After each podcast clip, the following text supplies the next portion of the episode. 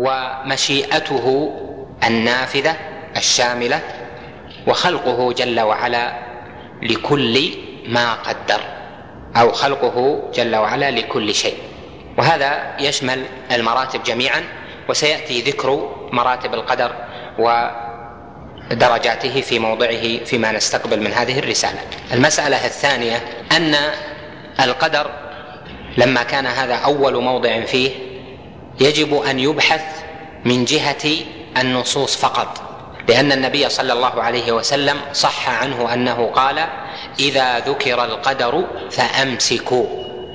يعني فأمسكوا عن الخوض فيه بما لم يدلكم عليه كلام الله جل وعلا أو كلام نبيكم عليه الصلاة والسلام. فإذا تكلمنا في القدر أو خاض المرء فيه بعقله وفهمه فيجب الا يتعدى ما دلت عليه النصوص. وذلك لأن تجاوز ما دلت عليه النصوص في باب القدر بسببه ضل الناس. وهذا الخوض يسبب الضلال إذا تعرض لأمور. يعني إذا تعرض الناظر لأمور تسبب له الضلال في القدر. الأمر الأول الخوض في أفعال الله جل وعلا بالتعليل إذا خاض في أفعال الله جل وعلا بالتعليل الذي يظهر له دون حجة فإنه يضل. لأن أفعال الله جل وعلا صفاته سبحانه وتعالى وهي مرتبطة عندنا بعلل توافق حكمة الرب جل وعلا. والمخلوق لا يفهم من تعليل الأفعال إلا بما أدركه أو بما يصل إليه إدراكه. بما أدركه يعني يرى مثيله علل هذا بهذا لأنه مر عليه أو أدركه بما شاهد أو أنه إيش؟ بما أدركه بما شاهد أو يصل إليه إدراكه بالمعلومات المختلفة التي يقدرها. وقد قدمنا لكم أن الأساس في صفات الله جل وعلا أنه لا يدرك كيفية الاتصاف بالصفات كما لا يدرك كمال معرفة حكمة الله ولا كمال التعليل. ولهذا من خاض في التعليلات في الأفعال بالعلل فإنه لا بد أن يخطئ إذا تجاوز ما دل عليه الدليل. والعلل قسمان علل كونية وعلل شرعية. وأفعال الله معللة لا شك أفعال الله في ملكوته معللة وأفعال الله في شرعه يعني أحكام الله جل وعلا الشرعية معللة. يعني في الغالب الشرعيات في الغالب معللة. إذا تبين لك ذلك فإن الخوض في التعليلات في الأفعال بالعلل هو سبب ضلال الفرق المختلفة في باب القدر. هو سبب ضلال القدرية المشركية وهو سبب سبب ضلال القدرية الغلاة النافية للعلم وهو سبب ضلال القدرية المتوسطون أو المعتزلة لأن الفرق الرئيسه في القدر ثلاث كما سيأتي بيانه قدرية مشركية لو شاء الله ما أشركنا ولا آباؤنا وقدرية غلاة نفاة العلم الذين قالوا إن الأمر أنف ولا يعلم الأشياء وقدرية متوسطة وهم المعتزلة في باب القدر الذين لم ينفوا كل مراتب القدر لم ينفوا العلم السابق كما سيأتي تفصيله في موضعه. وكل هذه الفرق خاضوا في مشيئة الله وإرادته والتعليلات بعقولهم. فلما لم يفهموا التعليل ضلوا كما قال شيخ الإسلام في تائيته القدرية وأصل ضلال الخلق من كل فرقة هو الخوض في فعل الإله بعلة فإنهم لم يفهموا حكمة له فصاروا على نوع من الجاهلية. فاذا الأمر الأول من أسباب الضلال في هذا الباب الخوض في الأفعال. لما أغنى ولما أفقر لما أصح ولما لما خلق هذا الشيء على هذا النحو لما أعطى لما شرع لما جعل هذه الأمة كذا وهذه الأمة كذا لما جعل الأرض كذا لما جعل الجنة كذا لما جعل مصير هذا كذا إلى آخره. كل هذا إذا خاض فيه العبد فإنه باب ضلال لأن القدر سر الله جل وعلا. الأمر الثاني مما لا يخاض فيه في باب القدر قياس أفعال الله جل وعلا على أفعال المخلوقين أو جعل ميزان تقدير الله على وجه الكمال والصحة هو ميزان تقدير المخلوقين. فإن العباد إذا نظروا في فعل المخلوق وفي تقديره وتصرفاته فإنهم يجعلون الصواب والكمال في حق المخلوق على نحو ما. فإذا نقلوا هذا الذي أدركوه في المخلوق إلى فعل الله جل وعلا فإنه أتى باب كبير من أبواب الضلال. يعني حصل باب كبير من أبواب الضلال كما حصل للقدريه من المعتزلة وأشباههم. فإنهم قاسوا أفعال الله بأفعال خلقه فأوجبوا على الله جل وعلا فعل الأصلح بما عهدوه من فعل الإنسان. وأوجبوا على الله جل وعلا العدل ونفوا عنه الظلم بما عهدوه من فعل الإنسان.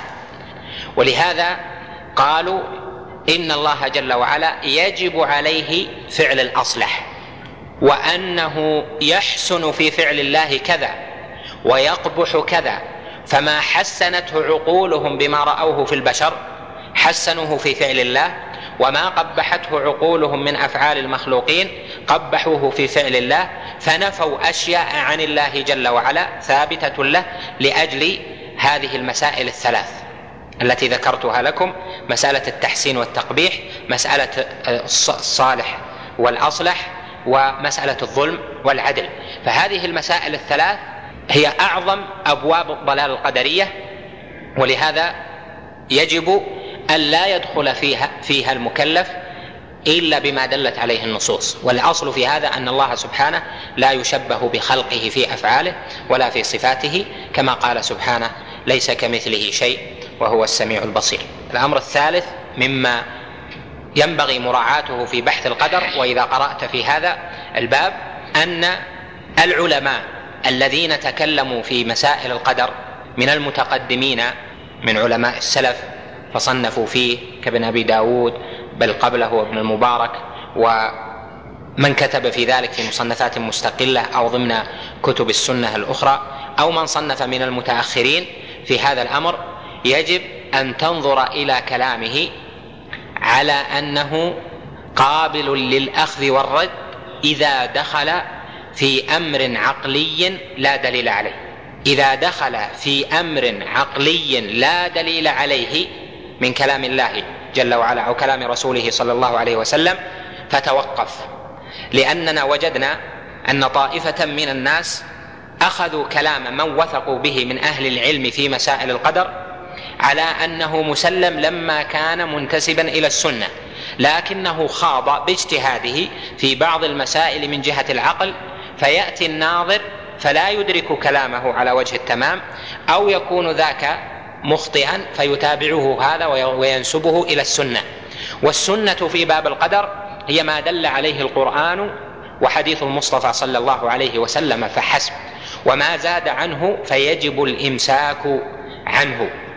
قد يحتاج طالب العلم إلى التفصيل العقلي بما دلت عليه النصوص والإلزامات بما علم من النصوص في مقام الرد على المخالفين لا في مقام التقرير.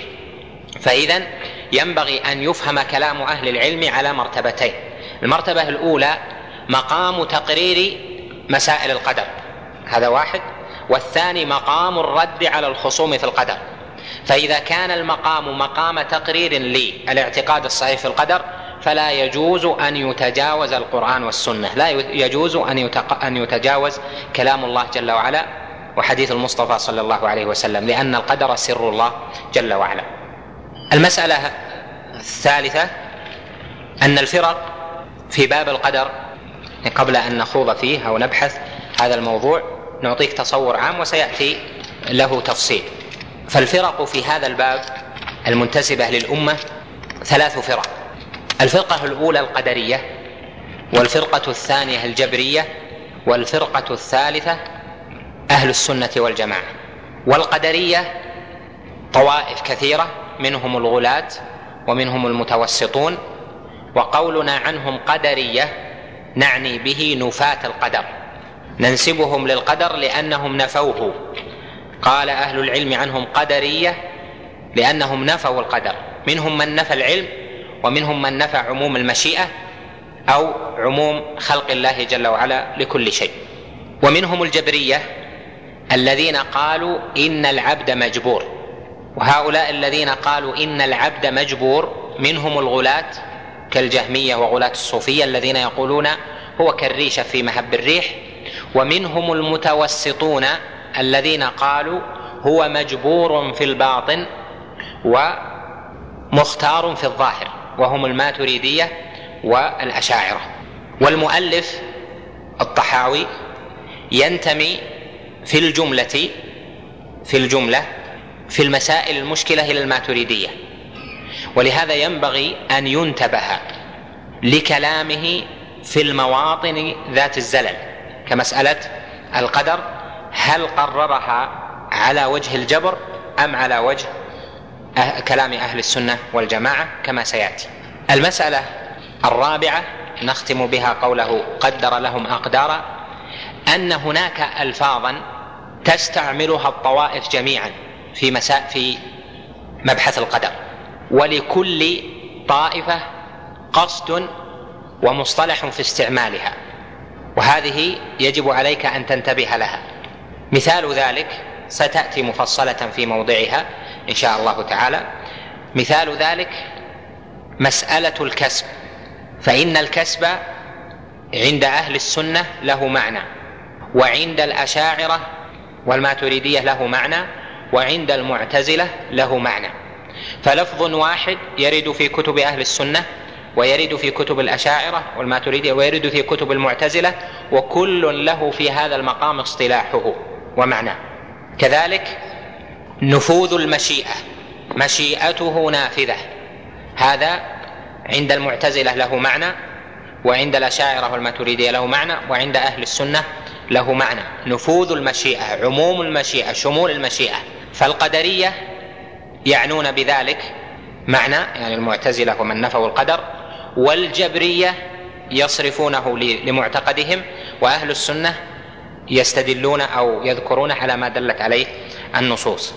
المقصود من هذا المقدمات دخول لك في هذه المباحث المهمة لأننا في آه، تقرير هذه العقيدة الطحاوية نريد أن ننتقل بك من سرد المعلومات التفصيلية فقط في معتقد أهل السنة إلى ما يفتح لك افاقا في رؤية كتب أهل العلم في الاعتقاد بعامة لأننا الأصل أن الذين يحضرون معنا سبقا حضروا كتبا كثيرة يعني كالواسطية وما قبلها في تقرير عقيدة أهل السنة والجماعة. فتنتبه إلى أن الألفاظ في باب القدر متشابهة لكن المعاني مختلفة. إذا قرأت كتابا من كتب التفسير في الآيات التي فيها عموم المشيئة في الهدى والضلال في عموم خلق الله جل وعلا. الله خالق كل شيء. في التفضيل إذا قرأت كلاما لمفسر سلفي قد يستعمل العبارات التي يستعملها الأشعري أو يستعملها المعتزلي وكل له اصطلاحه. ولهذا قال من قال عن عن كتاب الكشاف للزمخشري إنه دس فيه مذهب المعتزلة في الصفات وفي القدر وهو أعظم بحيث لا يدركه إلا الناقد البصير. هذه المسائل بتفصيلاتها تأتي إن شاء الله تعالى في مواضعها قال رحمه الله بعد ذلك وضرب لهم آجالا. ضرب لهم آجالا. الأجل الآجال جمع أجل. وضرب الآجال معناه أنه جل وعلا جعل لكل شيء أجلا ينتهي إليه. فما من شيء إلا وله أجل ينتهي إليه. المراد من خلقه. فالسماوات لها أجل والأرض لها أجل تنتهي إليه وهكذا مخلوقات الله جل وعلا. ومنها ما جعله الله جل وعلا ما جعل الله جل وعلا له أجل يعلمه سبحانه ولا يعلمه العباد قد يطول جدا وقد لا يكون له نهاية بعلم الله سبحانه وتعالى له. الآجال غير الأعمار. فالعمر أخص من الأجل. ولهذا قال من قال من أهل العلم إن الأجل في القرآن لا يقبل التغيير. إذا جاء أجلهم فلا يستأخرون ساعة ولا يستقدمون. لكل أمة أجل في الأمم. وقال جل وعلا في العمر وما يعمر من معمر ولا ينقص من عمره إلا في كتاب. وهذا يدلك على أن الله سبحانه وتعالى ضرب آجال وجعل أعمارا. والجمع بين هذا وهذا عند طائفة من المحققين من أهل العلم أن الأجل لا يقبل التعديل ولا التغيير. وأما الأعمار فهي قابلة لذلك بأسباب أناط الله جل وعلا بها التغيير في قدره السابق. كما قال سبحانه لكل أجل كتاب. يمحو الله ما يشاء ويثبت وعنده أم الكتاب. فاذا أجل العباد أجل المخلوقات أجل الأمم هذا هو الذي في اللوح المحفوظ. لا يقبل التغيير ولا يقبل التبديل. جعله الله جل وعلا على هذا النحو على ما اقتضته حكمته سبحانه وتعالى. وأما الأعمار فإنها تقبل التغيير. وقبولها للتغيير بما في التقدير السنوي للعباد. لأن القدر منه قدر عام وهو الأصل العظيم وهو ما جاء في قوله عليه الصلاة والسلام قدر الله مقادير الخلائق قبل أن يخلق السماوات والأرض بخمسين ألف سنة. هذا التقدير العام في اللوح المحفوظ. ومنه تقدير خاص. تقدير الخاص يختلف. فيه تقدير لكل مخلوق في رحم أمه وثم تقدير سنوي في ليلة القدر وثم تقدير يومي أيضا بما يفعله العباد. إذا تبين ذلك فإن التقدير الذي يقبل التغيير هو ما في صحف الملائكة. وهذا الذي يحمل عليه قول الله جل وعلا وما يعمر من معمر ولا ينقص من عمره إلا في كتاب بعض أهل العلم بالتفسير فهم الآية أن معناها وما يعمر من معمر ولا ينقص من عمر معمر آخر إلا في كتاب. وأن تعمير المعمر يكون بسبب قد قدر هو والتعمير معا فيكون قد عمر لا بالنسبة إلى أنه كان عمره ليس بطويل فأطيل فيه.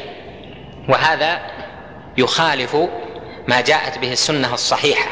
من قول الله من قول المصطفى عليه الصلاة والسلام من سره أن يبسط له في رزقه وينسأ له في أثره فليصل رحمه. وبقوله عليه الصلاة والسلام فيما صح عنه ولا يزيد العمر إلا البر. ما يزيد العمر إلا البر. قال هنا من سره أن يبسط له في رزقه وأن ينسأ له في أثره يعني أن زيادة الأرزاق منوطة بسبب. وأن آه، تعمير المعمر زيادة في عمره نسأ الأثر هذا مربوط بسبب وهذا هو الذي ارتبط بالأعمار بالآثار. أما الآجال فلا. الآجال لا تقبل تغييرا لأنها هي الموافقة لما في اللوح المحفوظ يعني الأجل الذي إليه النهاية. أما العمر فهذا يقبل التغيير. ولهذا صح عن ابن عباس رضي الله عنهما أنه قال في قوله تعالى في سورة الرعد يمحو الله ما يشاء ويثبت أنه في صحف الملائكة وعنده أم الكتاب يعني اللوح المحفوظ. وهذا واضح فقول المؤلف رحمه الله وضرب لهم آجالا يعني ما كان من التقدير السابق قبل خلق السماوات والأرض. قال لم يخف عليه شيء قبل أن يخلقهم وعلم ما هم عاملون قبل أن يخلقهم. لم يخف عليه شيء قبل أن يخلقهم.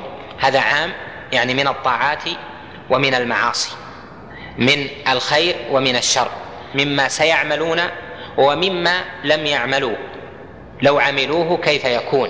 فإنه سبحانه وتعالى يعلم أحوال الخلق على وجه التفصيل.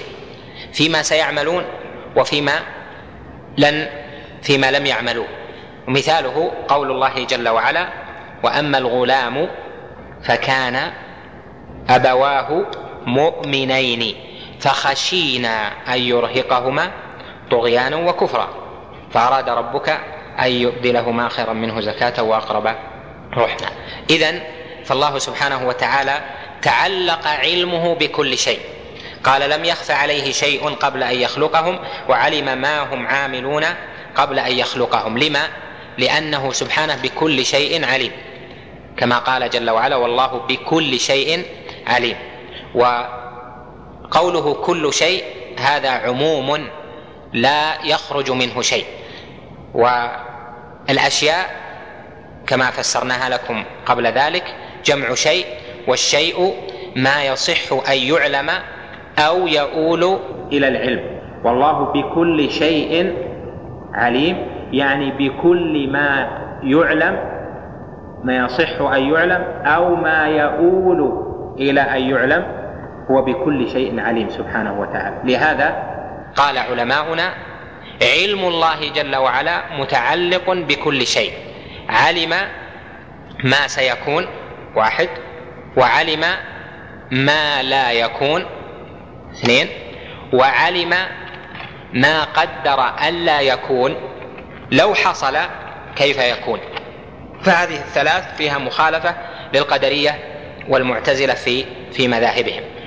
علم ما سيكون وما لم يكن يعني والذي لا يكون أيضا علمه جل وعلا لأنه اختار أن يكون الأمر على نحو كذا وهو علم ما سيكون والذي لا يكون أيضا علمه جل وعلا وعلم ما لم يكن لو كان كيف كان يكون.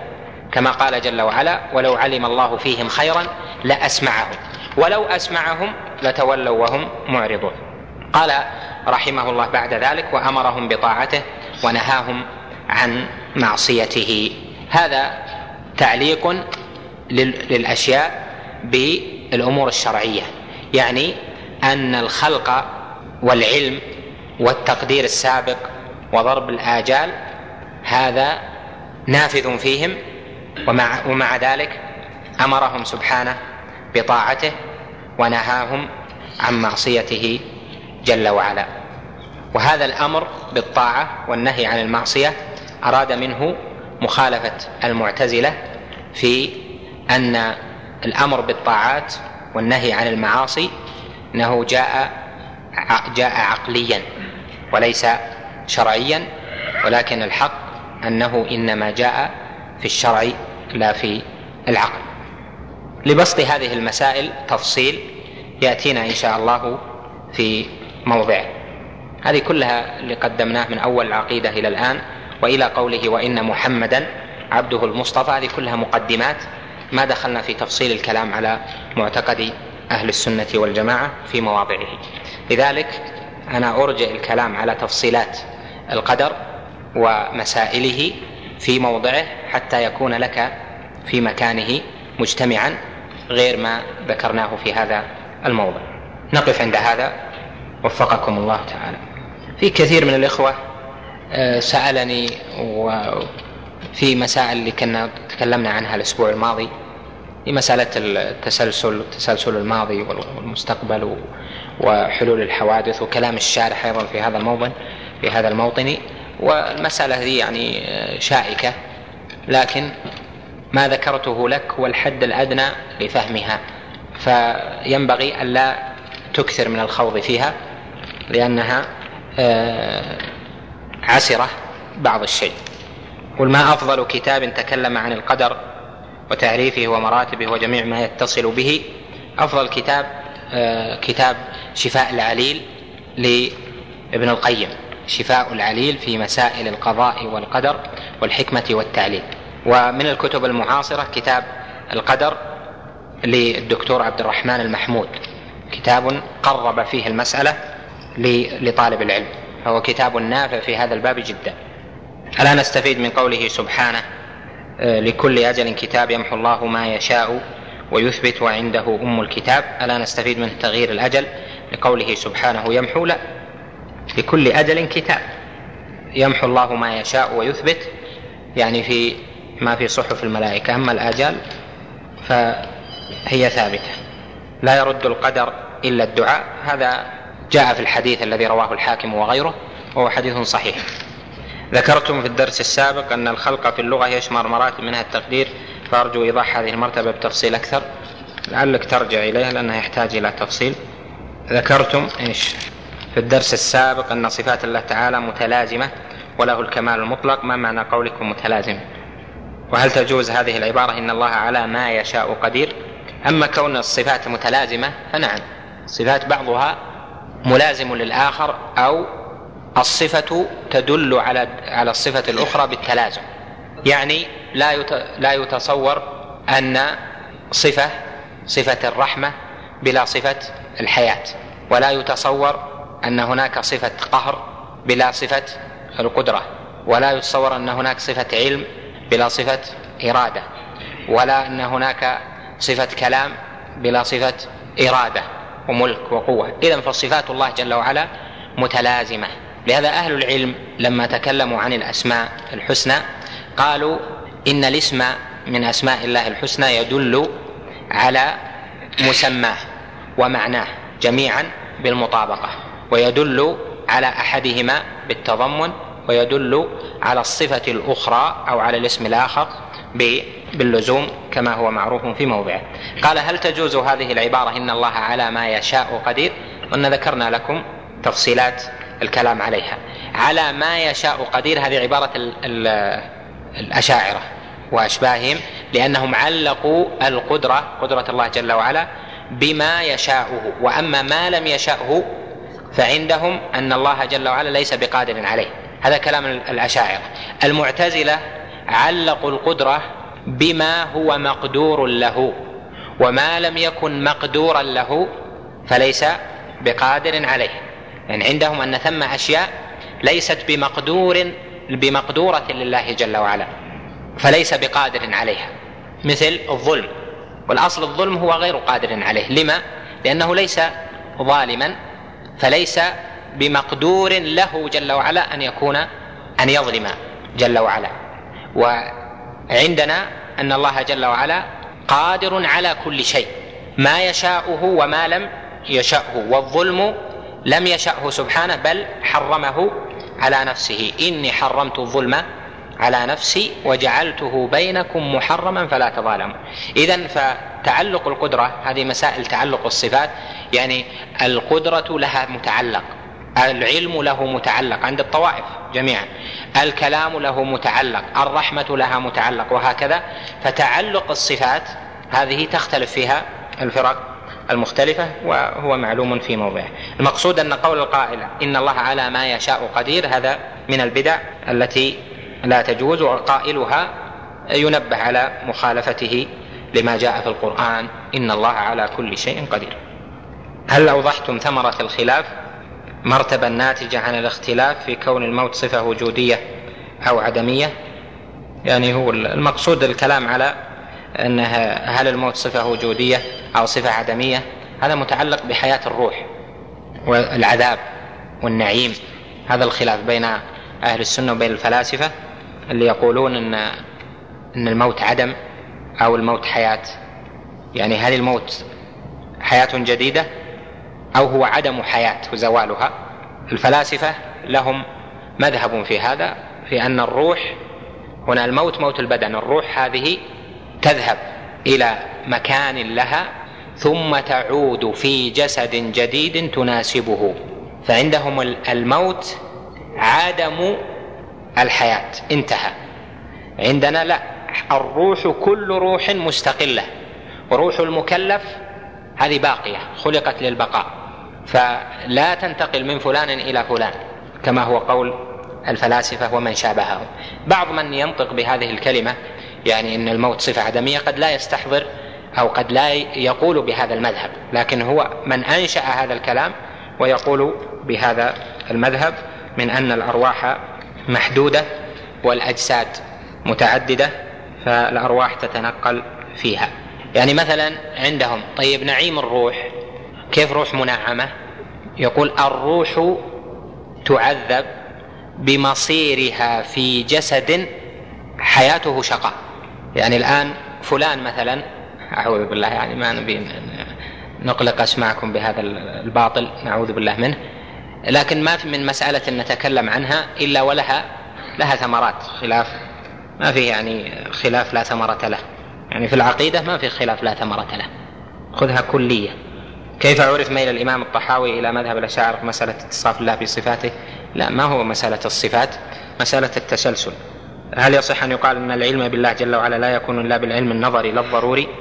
يعني يصح مع أحد الاعتبارات. لكنه قد يصل العبد إلى أن يكون علمه بالله ضروريا لا يحتاج معه إلى استدلال. خلاص صار واضحا عنده بحيث أنه لا يحتاج منه إلى نظر. نظر واستقر الإيمان في قلبه واتضح له حتى صار عنده وجود الحق جل وعلا ضرورة لا يحتاج إلى استدلال. أفي الله شك؟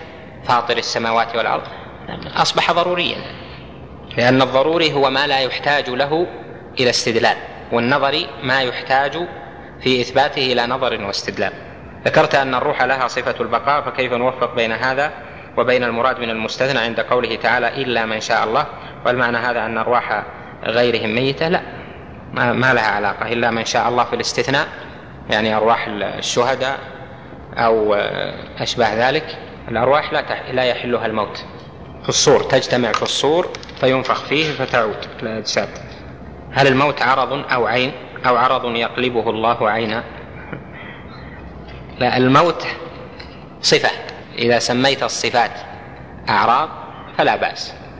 الموت حياة جديدة حالة فيها حياة جديدة. يعني سمي الانتقال من الحياة الدنيا إلى الحياة البرزخية سمي موتا. هو انتقال إلى إلى حياة جديدة. ولا تحسبن الذين قتلوا في سبيل الله أمواتا بل أحياء عند ربهم يرزقون. وكذلك كل مؤمن حي عند ربه يرزق. هل الموت عرض أو عين؟ أو عرض يقلبه الله عينا في الآخرة؟ يؤتى بالموت على صفة كبش. فيكون قد قلب إلى عين. هل لا بد أن يكون لله مخلوقات ليوصف بالخلق؟ أو أنه يوصف بالخلق ولو لم يخلق شيئا أبدا. هذا آه، سؤال في غير مكانه لأنه سبحانه وتعالى خالق وله مخلوقات. ولم يزل سبحانه وتعالى خالقا جل وعلا. يعني هذا صفة ملازمة له سبحانه. هل كان ابن حزم من أهل السنة والجماعة؟ لا. ابن حزم ليس سنيا بل له مذهب خاص. ابن عبد الهادي وغيره يعتبرونه من الجهمية طائفة تعتبره من الفلاسفة و يعني خليط هو في العقيدة مخلط. ما لا يتبع مذهبا من المذاهب. عنده تجهم وعنده آه، أشعريات وعنده فلسفة مختلط. ما هو الرد على من استدل بحديث إن أول شيء خلقه الله القلم على عدم التسلسل في الماضي بالنسبة للمخلوقات. الأخ سألني قبل الصلاة أظن عن ذلك وقلت اترك المسألة إلى وقت آخر. والحديث إن أول شيء خلقه الله القلم هذا لفظ. واللفظ الآخر المعروف إن أول ما خلق الله القلم. إن أول ما خلق الله القلم. أول هنا بمعنى حين. إن إنه حين خلق الله القلم قال له اكتب. لماذا فسرنا بهذا التفسير؟ لحديث عبد الله بن عمرو بن العاص. قدر الله مقادير الخلائق قبل أن يخلق السماوات والأرض بخمسين ألف سنة. هذا التقدير هل هو راجع إلى العلم؟ علم الله؟ إيش؟ الجواب؟ لا لأن علم الله ما يعلق بقبل خلق السماوات والأرض بخمسين ألف سنة. إذا يتعلق ب بالكتابة. فإن كتب الله مقادير الخلائق قبل خلقها بخمسين ألف سنة. هذا الحديث إن أول ما خلق الله القلم قال له اكتب. وفي رواية فقال له اكتب. هنا يعني خلق القلم فأمره بالكتابة يعني التقدير. فكتب ما هو كائن إلى قيام الساعة. فالمراد من الحديث أن الله جل وعلا خلق القلم فأمره بكتابة المقادير المقادير فور خلقه له. هذا الذي نفهمه مع حديث عبد الله بن عمرو بن العاص. لأن التقدير هناك لا بد أن يكون للكتابة. والأولية هنا إن كانت أولية مطلقة قبل المخلوقات قبل المخلوقات يعني وجد قلم وليس ثم مخلوق البتة فقوله هنا فقال له اكتب تقتضي الترتيب. خلق فقال. وهذا يعني أن هناك زمن طويل ما بين خلقه وما بين ابتداء الكتابة. وهذا يشوش يعني على الموضوع. إذا فهذا الحديث فهم منه منع التسلسل في الماضي كما هو معلوم وأن أول المخلوقات القلم. وهذا عند المحققين كشيخ الإسلام وابن القيم الذين ضموا الحديث في هذا الباب وفهموها مع فهم صفات الله جل وعلا وما دل عليها من الآيات وكلام السلف فهموا أن القلم في هذا الحديث أوليته هنا بالنسبة إلى إلى الكتابة فحين خلق القلم كتب. إن أول ما خلق الله القلم قال له اكتب أو فقال له اكتب. يعني حين خلق القلم قيل له اكتب فجرى بما هو كائن إلى قيام الساعة. فالحديث ليس في أولية المخلوقات الأولية بالنسبة لغيرها وإنما هي من جهة التقدير والكتابة. ولهذا تنازع العلماء مع مع ورود هذا الحديث تنازعوا في أول المخلوقات من هذا العالم المعلوم. في الكتاب والسنة هل أول المخلوقات من هذا العالم المعلوم العرش أو القلم؟ والصواب أن العرش كان قبل لأنه في حديث عبد الله بن عمرو العاص قال عليه الصلاة والسلام قدر الله مقادير الخلائق قبل أن يخلق السماوات والأرض بخمسين ألف سنة وكان عرشه على الماء. صار عندنا خلق للقلم كتابة كتابة المقادير وجود العرش على الماء. وهذا هو الذي عقده ابن القيم رحمه الله في النونية بقوله والناس مختلفون في القلم الذي كتب القضاء به من الديان هل كان قبل العرش أو هو بعده؟ قولان عند أبي العلا الهمذاني والحق أن العرش قبل لأنه. عند الكتابة كان ذا أركان. والمسألة فيها بحث أطول من هذا نرجعه إلى وقته إن شاء الله تعالى. وفقكم الله ونلتقي إن شاء الله على خير وتقوى. وصلى الله وسلم على نبينا محمد. بسم الله الرحمن الرحيم. الحمد لله رب العالمين. والصلاة والسلام على أشرف الأنبياء وإمام المرسلين نبينا محمد وعلى آله وصحبه أجمعين. قال المصنف رحمه الله تعالى وأن, وإن محمدا عبده المصطفى ونبيه المجتبى ورسوله المرتضى. وأنه خاتم وإن الأنبياء. وإن وإنه خاتم الأنبياء وإمام الأتقياء. وسيد المرسلين وحبيب رب العالمين وكل دعوى النبوة بعده فغي وهوى وهو المبعوث إلى عامة الجن وكافة الورى بالحق والهدى وبالنور والضياء. اللهم صل وسلم على بسم الله الرحمن الرحيم. الحمد لله وأشهد أن لا إله إلا الله وحده لا شريك له وأشهد أن محمدا عبده ورسوله صلى الله عليه وعلى آله وصحبه ومن اهتدى بهداهم إلى يوم الدين. أما بعد فأسأل الله جل وعلا أن يجعلني وإياكم من أهل العلم النافع وممن يتعلم لوجه الله كما أسأله سبحانه أن يقر العلم في قلوبنا وأن يعيذنا من مضلات الفتن ومن الأهواء ما ظهر منها وما بطن. أما بعد فقول المصنف رحمه الله وإن محمدا عبده المصطفى ونبيه المجتبى ورسوله المرتضى وإنه خاتم الأنبياء وإمام الأتقياء وسيد المرسلين وحبيب رب العالمين. وكل دعوى النبوة بعده فغي وهوى وهو المبعوث إلى عامة الجن وكافة الورى بالحق والهدى وبالنور والضياء. هذه الجملة من كلامه من التوحيد وذلك أنه قال في أول الكلام يعني في أول هذه العقيدة نقول في توحيد الله معتقدين بتوفيق الله إن الله واحد لا شريك له ثم مضى في ذلك وأتى إلى مقام الرسالة والكلام على النبوة فقال وإن محمدا عبده المصطفى. فهي معطوفة على قوله إن الله واحد لا شريك له وإن هنا مكسورة لأنها معمول القول. ومن المعلوم في النحو أن إن تكسر إذا كانت تقدر مع ما بعدها بجملة. يعني أن إن مع ما دخلت عليه تقدر بجملة.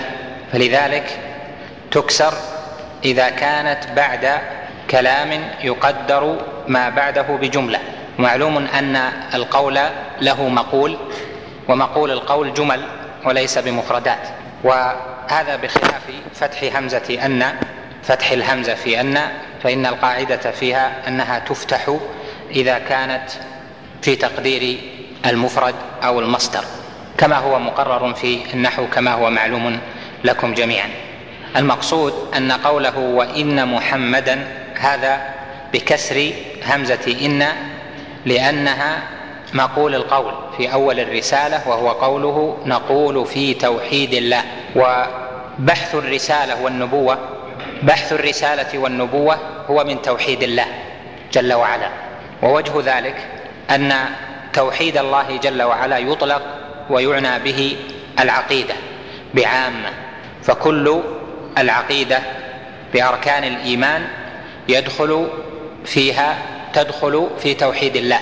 فتوحيد الله جل وعلا هو الإيمان وهو المشتمل على أركان الإيمان الستة والكلام على نبوة محمد عليه الصلاة والسلام من ضمن ذلك.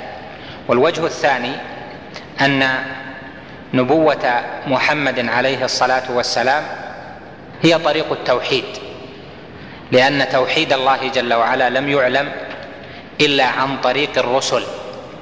وفي ذلك تقرير أن العقول لا تستقل في معرفة توحيد الله جل وعلا وما يتضمنه ذلك وما يستلزمه ذلك. بل إنه لا بد من بعثة رسل وأنبياء للبيان. رسلا مبشرين ومنذرين لئلا يكون للناس على الله حجة بعد الرسل.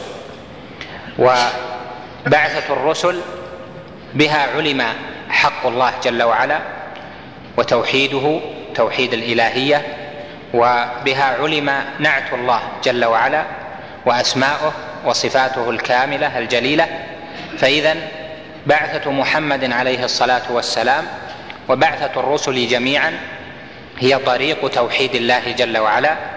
ولهذا قال هنا نقول في توحيد الله إن الله واحد لا شريك له واستمر ومر حتى قال وإن محمدا عبده المصطفى يعني ونقول في توحيد الله إن محمدا عبده المصطفى ونبيه المرتضى ونبيه المجتبى ورسوله المرتضى. وهذه الجملة من كلامه رحمه الله تعالى فيها تقرير عقيدة عظيمة وهي أن محمدا عليه الصلاة والسلام جمعت له أوصاف ونعوت ومراتب فمنها أنه عبد ومنها أنه نبي ومنها أنه رسول ومنها أنه خاتم الأنبياء والمرسلين ومنها أنه حبيب رب العالمين وخليله ومنها أن بعثته عامة للجن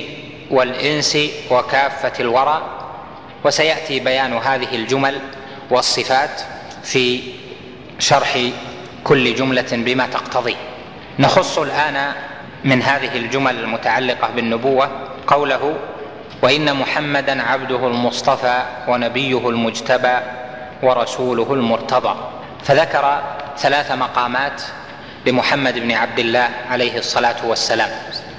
وقوله إن محمدا بدون أوصاف زائدة كسيدنا محمد ونحو ذلك فيه اتباع لما جاء في الأحاديث الكثيرة من ذكر التعبد باسم النبي عليه الصلاة والسلام مجردا عن وصف السيادة وغير ذلك. وهذا هو المسنون والمشروع كما في دعاء المصلي في التحيات إذا جلس للتشهد واشباه ذلك وكما في قول المؤذن وكما في الصلاة على النبي عليه الصلاة والسلام في الصلاة وفي غيرها. فالسنة التي جاءت بها الأحاديث الكثيرة وعمل السلف أن مقام المصطفى عليه الصلاة والسلام أرفع ما يوصف به أن يوصف بمقام العبودية والنبوة والرسالة.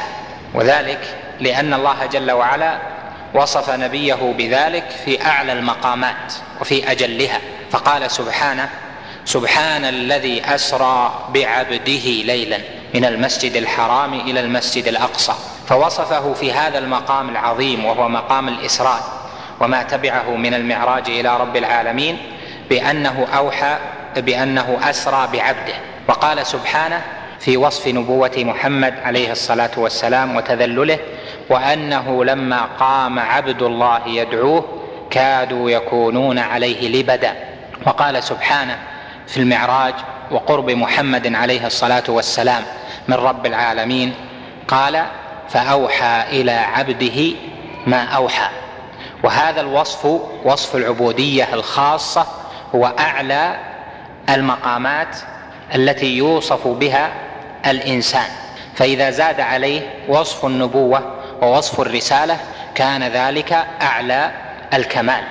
ولهذا يعظم العبد بتحقيق كمال العبودية لله جل وعلا وتحقيق كمال العبودية إنما هو في الأنبياء والمرسلين.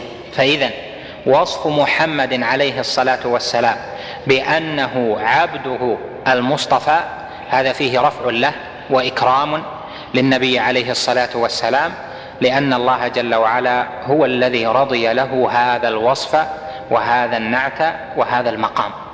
وهذا هو الذي ينبغي على من يكتب ويصنف أو يخطب أو يحاضر أن يتبع السنة في الألفاظ. فنقول وإن محمدا عبده المصطفى دون زيادة لسيدنا وأشباه ذلك وإن كان هو عليه الصلاة والسلام سيد المرسلين كما ذكر هنا.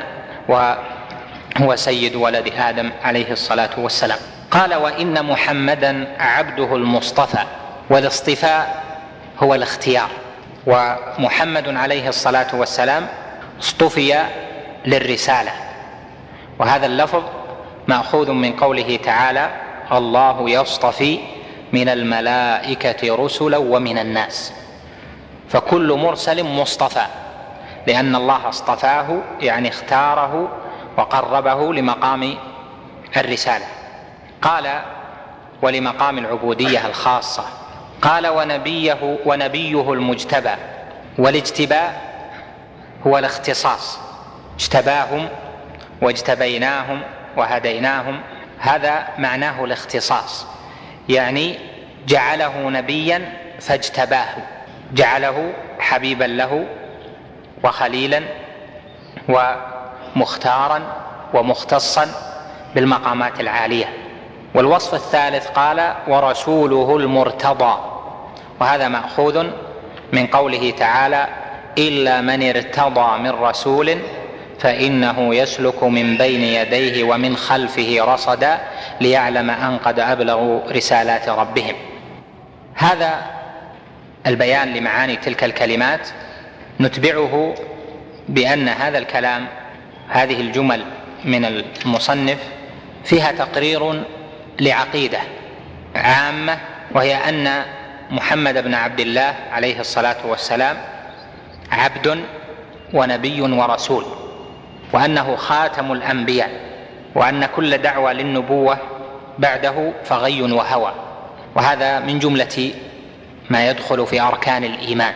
فلا يصح إيمان عبد حتى يعتقد بأن محمد حتى يعتقد بأن محمدا عليه الصلاة والسلام عبد نبي رسول وأنه خاتم الأنبياء وخاتم المرسلين وأنه لا تصح دعوى للنبوة بعده وكل دعوى للنبوة بعده فكذب وضلال وغي وهوى.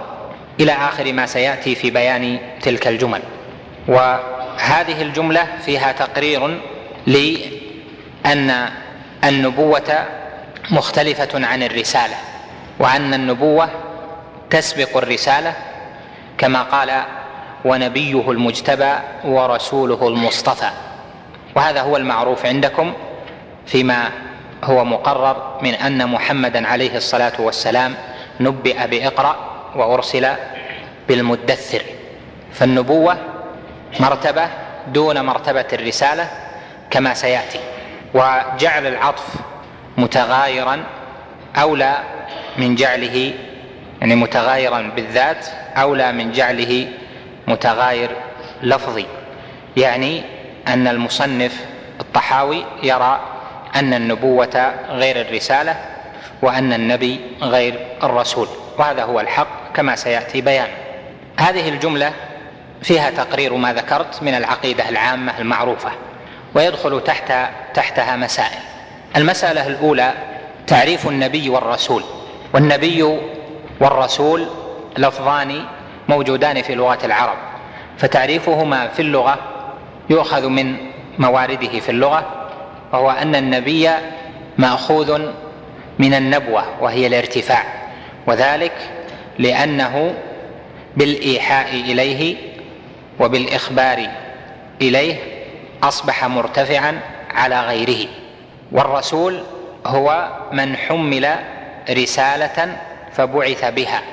ولهذا نقول إن كلمة نبي جاءت في القرآن في القراءات على وجهين يعني على قراءتين متواترتين. الأولى النبي بالياء والثانية النبي. يا أيها النبي والفرق ما بين النبي والنبي أن النبي هو من نبئ. وكلا الأمرين حاصل في النبي عليه الصلاة والسلام وفي كل نبي.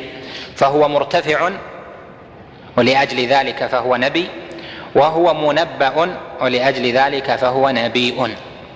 ولهذا نقول إن كلمة نبي صارت من الرفعة لأجل نبي. لأجل أنه نبي يعني أنه نبئ فصار في نبوة وارتفاع عن غيره من الناس. أما في الاصطلاح تعريف الاصطلاح للنبي والرسول فهذا مما اختلف فيه أهل العلم كثيرا والمذاهب فيه متنوعة.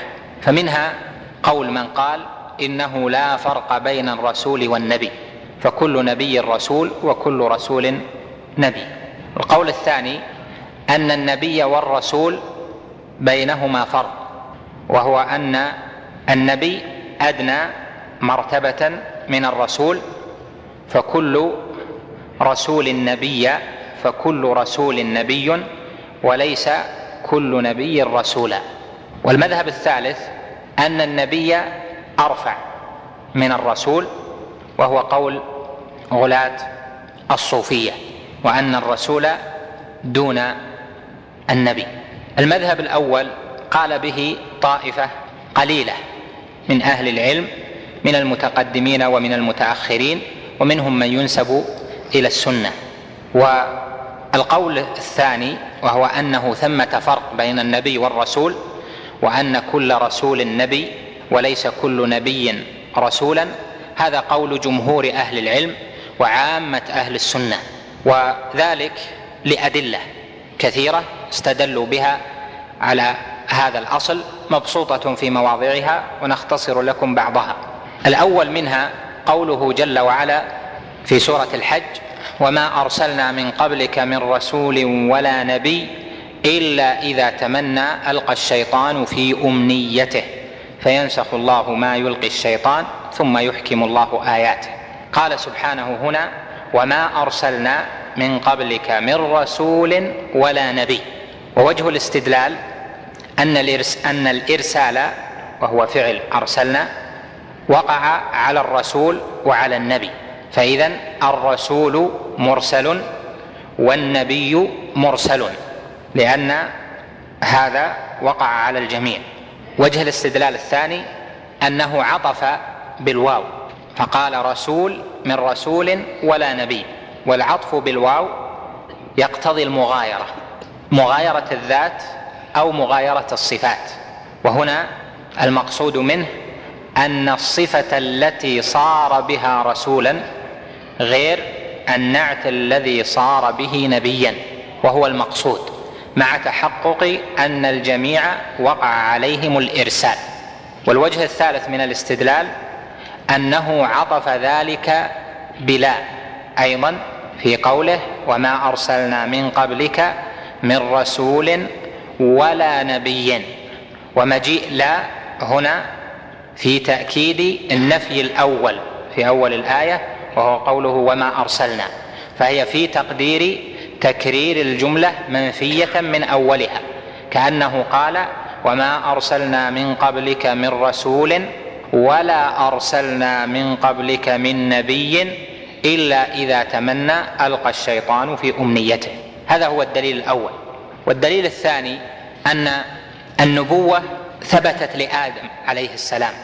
فآدم كما صح في الحديث نبي مكلم وأن هناك أنبياء جاءوا بعد آدم عليه السلام كإدريس وشيث وكغيرهما. وإدريس ذكره الله جل وعلا في القرآن والرسل أولهم نوح عليه السلام. وجعل الله جل وعلا أولي العزم من الرسل خمسة وجعل أولهم نوحا عليه السلام. فهذا يدل على أن آدم عليه السلام لم يحصل له وصف الرسالة بل جاء في الحديث قوله عليه الصلاة والسلام آدم نبي مكلم ووصف نوح بأنه رسول ووصف إدريس بأنه نبي. فدل هذا على التفريق بين المقامين. الدليل الثالث الذي أورده أصحاب هذا القول ما جاء في حديث أبي ذر من التفريق ما بين عدد الأنبياء وعدد المرسلين فجعل عدد الأنبياء أكثر من مائه ألف مائه وأربعة وعشرين ألف أو نحو ذلك وجعل عدد الرسل أكثر من الثلاثمائة بقليل بضعة عشر وثلاثمائة رسول. والله جل وعلا قص علينا خبر بعض الرسل وحجب عنا قصص البعض الآخر. فقال جل وعلا ورسلا قد قصصناهم عليك من قبل ورسلا لم نقصصهم عليك. وهذا الحديث حديث أبي ذر حسنه بعض أهل العلم وإن كان إسناده عند التحقيق فيه ضعف لكن فيه جمل صحيحة وهو حديث طويل رواه ابن حبان وغيره. وثم أدلة أخرى في هذا المقام. قد لا تكون دالة بوضوح على المراد. إذا تبين لك ذلك وأن الصحيح هو قول الجمهور وهو أن ثمة فرقا بين النبي والرسول فما تعريف النبي وما تعريف الرسول في الاصطلاح. قلنا إن النبي يقع عليه الإرسال ولكن لا يسمى رسولا عند الإطلاق. والرسول يقع عليه الإرسال وهو الذي يسمى رسولا عند الإطلاق. والله جل وعلا جعل ملائكة مرسلين. وإذا قلنا الرسول فلا ينصرف بالإطلاق على المبلغ للوحي جبريل عليه السلام. والله جل وعلا أرسل الريح وأرسل المطر وأرسل أشياء من العذاب ولا يقع عند الإطلاق أن يقال هذه مرسلة أو هذه رسالة الله أو هذه الأشياء رسول من إطلاق المفرد وإرادة الجمع به. ولهذا نقول قد يقال عن هذه الأشياء كما جاء في القرآن قد يقال عنها إنها مرسلة والمرسلات عرفا ولكن إذا أطلق لفظ الرسول فلا ينصرف إلى من أرسل من الملائكة وإنما ينصرف إلى من أرسل من البشر. وهذا يدل على أن الفرق قائم ما بين النبي وما بين الرسول وأن النبي إرساله خاص وأن الرسول إرساله مطلق. فلهذا نقول دلت آية سورة الحج وما أرسلنا من قبلك من رسول ولا نبي على أن كلا من النبي والرسول يقع عليه إرسال. فما الفرق بينهما من جهة التعريف؟ الجواب أن العلماء اختلفوا على أقوال كثيرة في تعريف هذا وهذا ولكن الاختصار في ذلك مطلوب وهو أن تعريف النبي وهي مسألة اجتهادية تعريف النبي هو من أوحى الله إليه بشرع لنفسه أو أمره بالتبليغ إلى قوم موافقين يعني موافقين له في التوحيد. والرسول هو من أوحى الله إليه بشرع وأمر بتبليغه إلى قوم مخالفين. وتلحظ من هذا التعريف للنبي وللرسول أنه لا مدخل لإيتاء الكتاب في وصف النبوة والرسالة. فقد يعطى النبي كتابا وقد وقد يعطى الرسول كتابا. وقد يكون الرسول ليس له كتاب وإنما له صحف صحف إبراهيم وموسى وقد يكون له كتاب. فاذا من جعل الفيصل أو الفرق بين النبي والرسول هو إيتاء الكتاب وحي جاءه بكتاب منزل من عند الله جل وعلا فهذا ليس ليس بجيد بل يقال كما ذكرت لك في التعريف أن المدار على اولا الايحاء فالنبي موحى إليه والرسول موحى إليه والثاني أنه يوحى إليه بشرع. أو بفصل في قضية شرع يشمل أشياء كثيرة وكذلك الرسول يوحى إليه بشرع. النبي يوحى إليه لإبلاغه إلى قوم قوم موافقين أو ليكون في خاصة نفسه يعمل به في خاصة نفسه كما جاء في الحديث ويأتي النبي وليس معه أحد. والرسول يبعث إلى قوم مخالفين له. ولهذا جاء في الحديث أن العلماء ورثة الأنبياء ولم يجعلهم ورثة الرسل وإنما قال وإن العلماء ورثة الأنبياء. وذلك لأن العالم في قومه يقوم مقام النبي في إيضاح الشريعة التي معه فيكون إذن في إيضاح شريعته في إيضاح الشريعة يكون ثم شبه ما بين العالم والنبي ولكن النبي يوحى إليه فتكون أحكامه صوابا لأنها من عند الله جل وعلا والعالم يوضح الشريعة ويعترض أو يعرض لحكمه الغلط. يتعلق بهذه المسألة بحث أن الرسول قد يكون متابعا لشريعة من قبله كما أن النبي يكون متابعا لشريعة من قبله. فاذا الفرق ما بين النبي والرسول في اتباع الشريعة شريعة من قبل أن النبي يكون متابعا لشريعة من قبل من قبله. والرسول قد يكون متابعا كيوسف عليه السلام.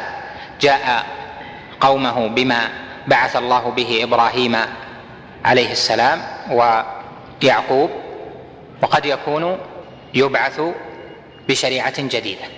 وهذا الكلام هذه الاحترازات لأجل أن ثمة طائفة من أهل العلم جعلت كل محترز من هذه الأشياء فرقا ما بين النبي والرسول. فاذا كما ذكرت لكم الكتاب قد يعطاه النبي وقد يعطاه الرسول. بعثه لقوم موافقين أو مخالفين هذا مدار فرق ما بين النبي والرسول. الرسول قد يبعث بشريعة من قبله بتوحيد بالديانة التي جاءت جاء بها الرسول ممن قبله لكن يرسل إلى قوم مخالفين. وإذا كانوا مخالفين فلا بد أن يكون منهم من يصدقه ويكون منهم من يكذبه لأنه ما من رسول إلا وقد كذب كما جاءت بذلك الآيات الكثيرة. المسألة الثانية نبوة الأنبياء هل هي واجبة؟ أو ممكنة الصواب أن نبوة الأنبياء وإرسال الرسل مما جعله الله جل وعلا على نفسه. كما قال سبحانه رسلا مبشرين ومنذرين لئلا يكون للناس على الله حجة بعد الرسل. وقد اختلف الناس في ذلك فقال فقال الطائفة إرسال الرسل جائز وقال الطائفة إرسال الرسل واجب على الله جل وعلا. وقال الطائفة إرسال الرسل ونبوة الأنبياء لا يقال فيها جائزة ولا واجبة بل هي تبع للمصلحة. وكما ذكرنا أن قول أهل السنة في ذلك أن إرسال الرسل جعله الله جل وعلا حجة على الناس كما في الآية ولا يطلق القول بوجوبها ولا بإمكانها أو جوازها أو رد ذلك بل يتبع في ذلك النص الوارد لأن أفعال الله جل وعلا والإيجاب عليه والتحريم إنما يكون من عنده جل وعلا. المسألة الثالثة نبوة الأنبياء أو رسالة الرسل بما تحصل وكيف يعرف صدقهم وما الفرق ما بين النبي والرسول وبين عامة الناس أو من يدعي أنه نبي أو رسول أو من يأتي بالأخبار المغيبة أو يجري عليه شيء من يديه شيء من الخوارق؟ والجواب عن ذلك أن المتكلمين في العقائد نظروا في هذا على جهات من النظر. ونقدم قول غير أهل السنة ونبين لكم قول السلف وأهل السنة والجماعة في هذه المسألة العظيمة وهي من المسائل التي يقل تقريرها في كتب الاعتقاد مفصلة. فنقول إن طريقة إثبات نبوة الأنبياء وإرسال الرسل للناس فيه مذاهب. المذهب الأول أن الرسل والأنبياء لديهم استعدادات نفسية راجعة إلى القوى الثلاث والصفات الثلاث وهي السمع والبصر والقلب. فإنه يكون عنده قوة في سمعه فيسمع الكلام كلام الملأ الأعلى وعنده قوة في قلبه فيكون عنده تخيلات أو يتصور ما هو غير مرئي. وعنده بصر أيضا قوي يبصر ما لا يبصره غيره.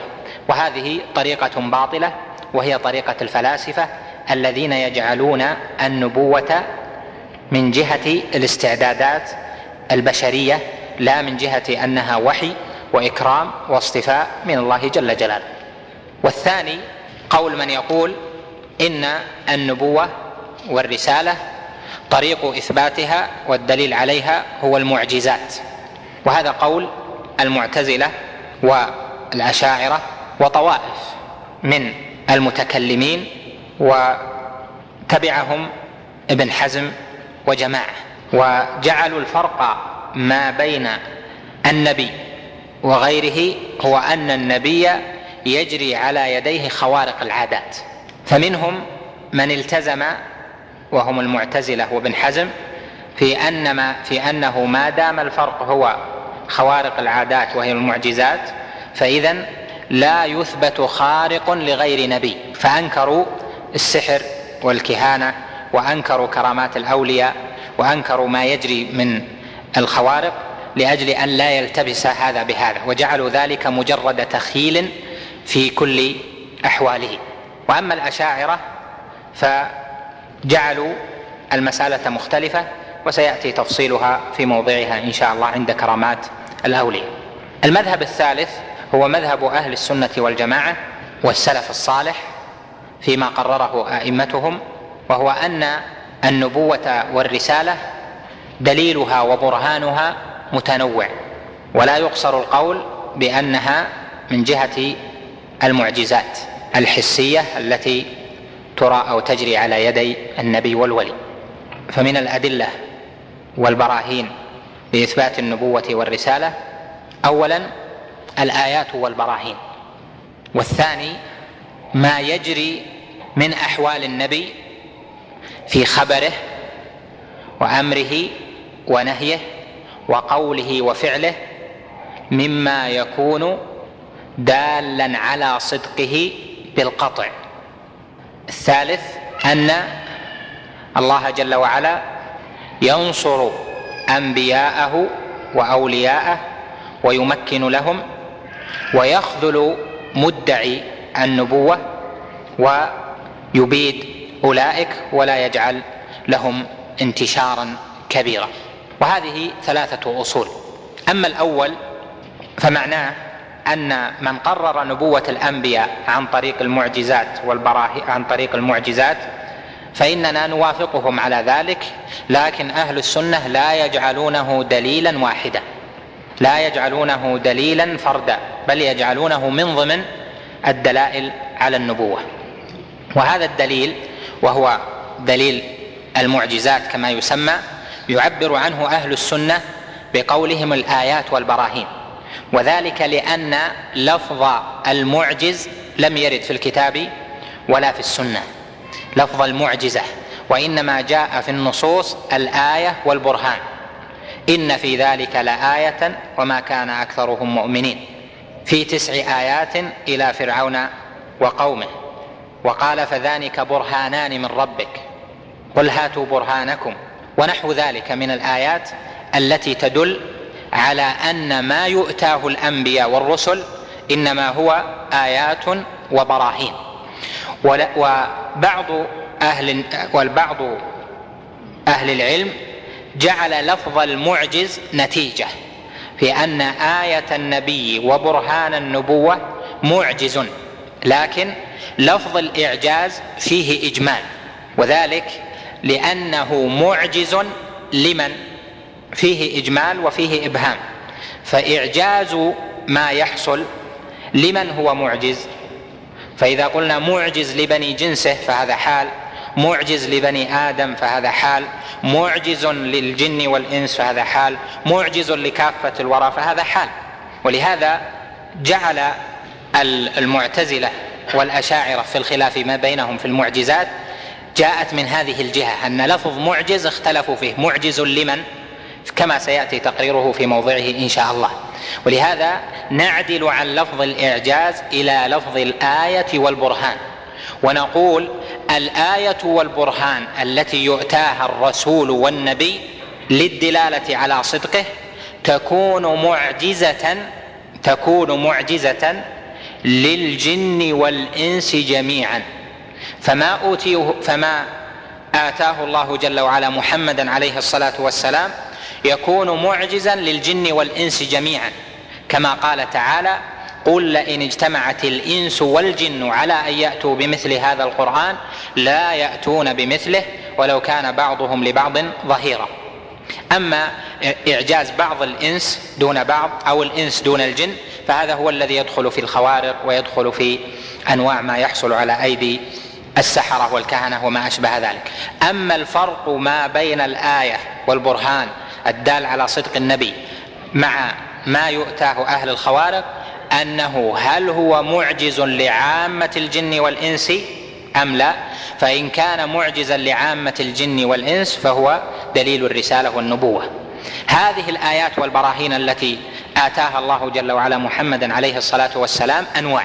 النوع الأول منها القرآن وهو حجة الله جل وعلا وآيته العظيمة على هذه الأمة فتحدى الله جل وعلا به الجن والإنس ولم يستطيعوا ذلك مع أنهم متميزون بالفصاحة والبلاغة وأشباه ذلك. فاذا الآية والدليل الأول هو القرآن العظيم وهو الحجة الباقية. الثاني آيات وبراهين سمعية يعني تكون دالة من جهة ما يسمع. ومن ذلك تسبيح الحصى تسبيح الطعام على عهده صلى الله عليه وسلم. كما روى البخاري في الصحيح أن ابن مسعود قال كنا نسمع تسبيح الطعام ونحن نأكل مع رسول الله صلى الله عليه وسلم. ومنها آيات وبراهين راجعة إلى البصر وهو ما يبصر من من أشياء لا تحصل لغيره بل هي آية وبرهان على عجز الثقلين عن ذلك. مثل نبع الماء ما بين أصابعه ومثل حركة الجمادات وأشباه ذلك. ومنها أدلة وبراهين فيها نطق ما لم ينطق وهذه تشمل الأول المسموعة وتحرك ما لم يتحرك في العادة ويشمل حركة الجمادات وشعور من لا يعرف بشعوره وهذه إنما يخبر عنها نبي وتحصل للرسل والأنبياء مثل حنين الجذع وتسليم الحجر وأشباه ذلك. هذا نوع وهو الآيات والبراهين.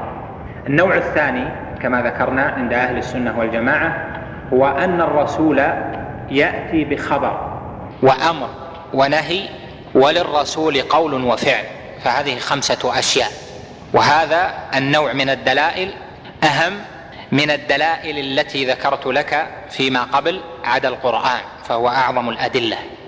وذلك أن محمدا عليه الصلاة والسلام جاء بأخبار. هذه تصدق على جميع النبوات والرسالات. جاء بخبر عن الله جل وعلا وهذا الخبر منه ما يتعلق بالماضي ومنه ما يتعلق بالحاضر ومنه ما يتعلق بالمستقبل. وجاء بأمر ونهي وهذا الأمر والنهي وما يدخل في الشريعة والأوامر متنوعة والنواهي متنوعة وجاء بأقوال هو قالها من من في التبليغ وأفعال له وكل هذه بمجموعها تدل للناظر على أن من قال وأخبر عن الله وفعل وأمر ونهى فإنه صادق فيما قال لأن كل مدع للخبر والأمر والنهي وله أقوال وله أفعال وليس على مرتبة النبوة فلا بد أن يظهر لكل أحد أن يظهر له كذبه فيما ادعاه وتناقضه في أقواله وأفعاله وضعف أمره ونهيه وعدم إصلاحه واشباه ذلك. ولهذا محمد عليه الصلاة والسلام جعل الله جل وعلا له الكمال فيما أخبر به وفيما أمر به وفيما نهى وفي أقواله وأفعاله فجعل اتباعه في الأقوال والأفعال اتباعا مامورا به قل إن كنتم تحبون الله فاتبعوني يحببكم الله وقال لقد كان لكم في رسول الله أسوة حسنة وجعل ما يخبر به الرسول صلى الله عليه وسلم هو كخبر الله جل وعلا لأنه لا ينطق عن الهوى ونحو ذلك فاستقام أمره عليه الصلاة والسلام في هذه الأمور الخمسة ولم يعرف أن أحدا طعن في شيء من هذه الأشياء واستقام على طعنه ولم يستسلم. بل كل من طعن في واحد من هذه الأشياء فإنه آل به أمره إلى الاستسلام أو أن يكون طعنه مكابرة دون برهان. لهذا نقول إن هذا الدليل من أعظم الأدلة التي تفرق ما بين الرسول والنبي الصادق وما بين مدعي النبوة. فإن الرسول له أحوال كثيرة. يرى في في أقواله يسمع في أقواله يرى في أفعاله أوامره ونواهيه. جاءت بماذا؟ أخباره جاءت بماذا؟ ونبينا محمد عليه الصلاة والسلام أخبر عن أشياء حدثت في الماضي لم يكن العرب يعرفونها وجاء تصديقها من أهل الكتاب وما كان يقرأ عليه الصلاة والسلام كتب أهل الكتاب. وجاء بأخبار عما سيحصل مستقبلا. وجاء بأخبار عما سيحصل بين يدي الساعة وحصلت بعده عليه الصلاة والسلام شيئا فشيئا منها ما حصل بعد موته سريعا ومنها ما يحصل شيئا فشيئا ومنها ما سيحصل بين يدي الساعة. وكل هذه الأخبار في تصديقها دالة على أنه لا يمكن أن يعطاها إلا نبي. كذلك ما أمر به عليه الصلاة والسلام وما نهى عنه فهو موافق للحكمة البالغة التي يعرفها أهل الدين ويعرفها أهل العقل الراجح.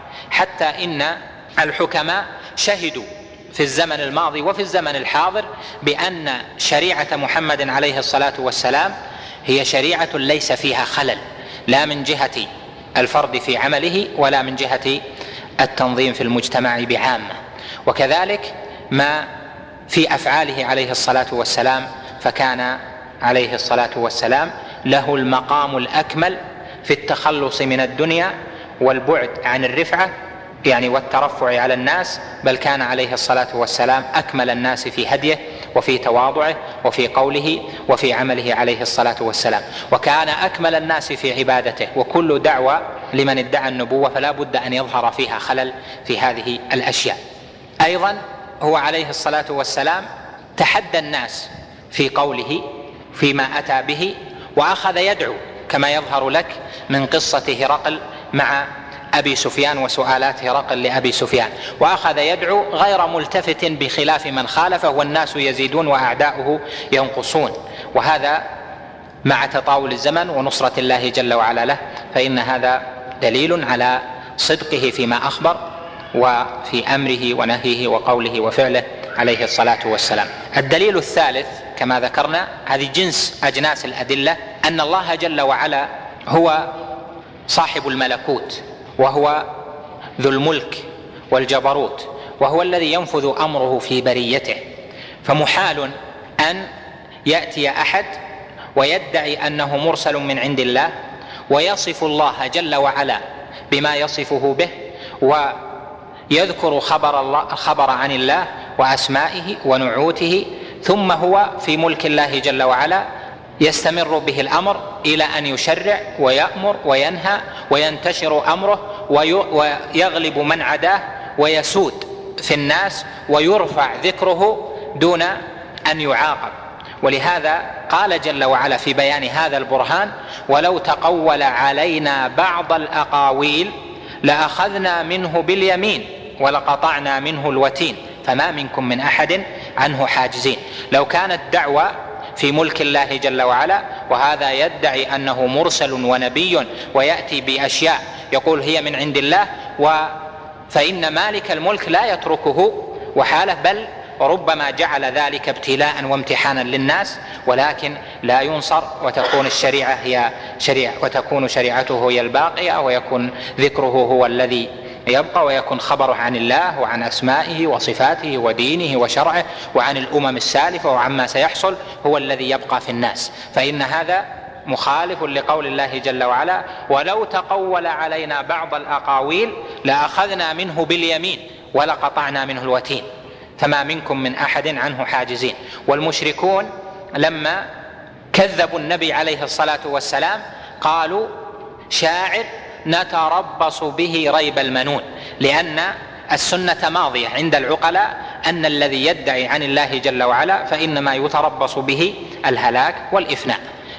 شاعر نتربص به ريب المنون فجاء البرهان قل تربصوا فإني معكم من المتربصين لأن هذا برهان صحيح فتربصوا فإني معكم من المتربصين. فقد صدقتم في هذا البرهان لأنه لو كان كما تقولون كاذب فانه يتربص به ريب المنون وأن يهلكه الله جل وعلا وأن يجعله مخزيا وأن يجعله عبرة لمن اعتبر. فالنبي محمد عليه الصلاة والسلام وسائر الأنبياء والمرسلين جعلهم الله جل وعلا حملة لرسالته وشرفهم ورفع ذكرهم ونصرهم بين الناس. ولهذا تجد أن الرسالات هي الباقية في الناس رسالة موسى عليه السلام ورسالة إبراهيم ورسالة عيسى عليه السلام ورسالة محمد عليه الصلاة والسلام. وكل واحدة منها دخلها من التحريف ما دخلها فأتباع إبراهيم.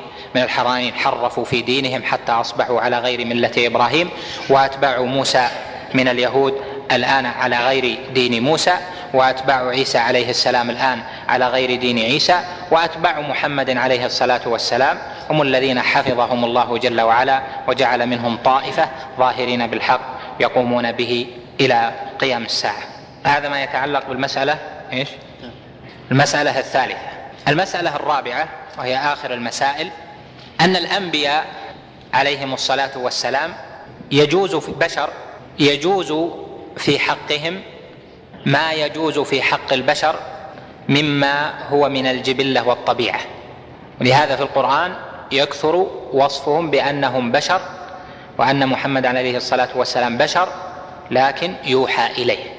وأما من جهة الذنوب والآثام أو نجعل البحث هذا يعني رأس المسألة منقسم إلى ثلاثة أقسام. القسم الأول من حيث الأمراض والعاهات فعند أهل السنة والجماعة أن الأنبياء والرسل يبتلون ويمرضون مرضا شديدا. وعند الأشاعرة أنهم يمرضون ولكن بمرض خفيف ولا يمرضون بمرض شديد. هذا غلط بين فإن ابن مسعود دخل على النبي عليه الصلاة والسلام وقال يا رسول الله إني أراك توعك يعني فيك حمى شديدة. قال أجل إني أوعك كما يوعك رجلان منكم. قال ابن مسعود ذلك بأن لك أجرين. قال نعم إلى آخر الحديث. والأنبياء يضاعف عليهم أو يشتد عليهم البلاء بأنواعه. فإذا من جهة الأمراض والأسقام التي لا تؤثر على التبليغ وصحة الرسالة فإنهم رب فإنهم ربما ابتلوا في أجسامهم وأبدانهم بأمراض متنوعة شديده. المسألة الثانية من جهة الذنوب، الذنوب أقسام. فمنها الكفر وجائز في حق الأنبياء والرسل أن يكونوا على غير التوحيد قبل الرسالة والنبوة.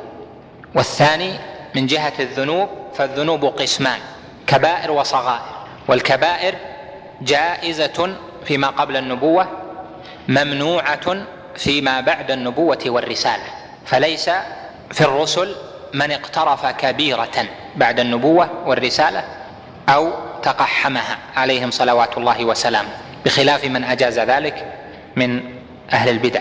أما الصغائر فمنع الأكثرون فعل الصغائر من الأنبياء والرسل والصواب أن الصغائر على قسمين صغائر مؤثرة في الصدق في صدق الحديث وفي تبليغ الرسالة وفي الأمانة فهذه لا يجوز أن تكون في الأنبياء والأنبياء منزهون عنها لأجل أنها قادحة أو مؤثرة في مقام الرسالة. والثاني من الأقسام صغائر مما يكون من طبائع البشر في العمل أو في النظر أو فيما أشبه ذلك فهذه جائزة وإن لم تكن أو من جهة النقص في تحقيق أعلى المقامات وأشبه ذلك فهذه جائزة ولا نقول واقعة بل نقول جائزة. والله جل وعلا أنزل على نبيه عليه الصلاة والسلام إنا فتحنا لك فتحا مبينا ليغفر لك الله ما تقدم من ذنبك وما تأخر. الآية فالنبي عليه الصلاة والسلام غفر الله له ما تقدم من ذنبه وما تأخر. المسألة الأخيرة نجعلها خامسة. تذكرتها الآن هي أن الرسول والنبي فيهم شروط أو أوصاف عامة جاءت في القرآن والسنة. اولا أن الرسول يكون ذكرا وكذلك الأنبياء ذكور فليس في النساء رسولة ولا نبية وإنما هم ذكور. الثاني أنهم من أهل القرى يعني ممن يسكنون القرى ويتقرون ويجتمعون وليسوا من أهل البادية يعني ممن من ممن يبدون كما جاء في آية يوسف. الثالث أن الرسول لا بد أن يكذب فلم يأتي رسول إلا وكذب حتى كما قال جل وعلا حتى إذا استيأس الرسل وظنوا أنهم قد كذبوا جاءهم نصرنا. مباحث النبوة والرسالة كثيرة متنوعة وهذه يعني بعض المسائل المتعلقة بها.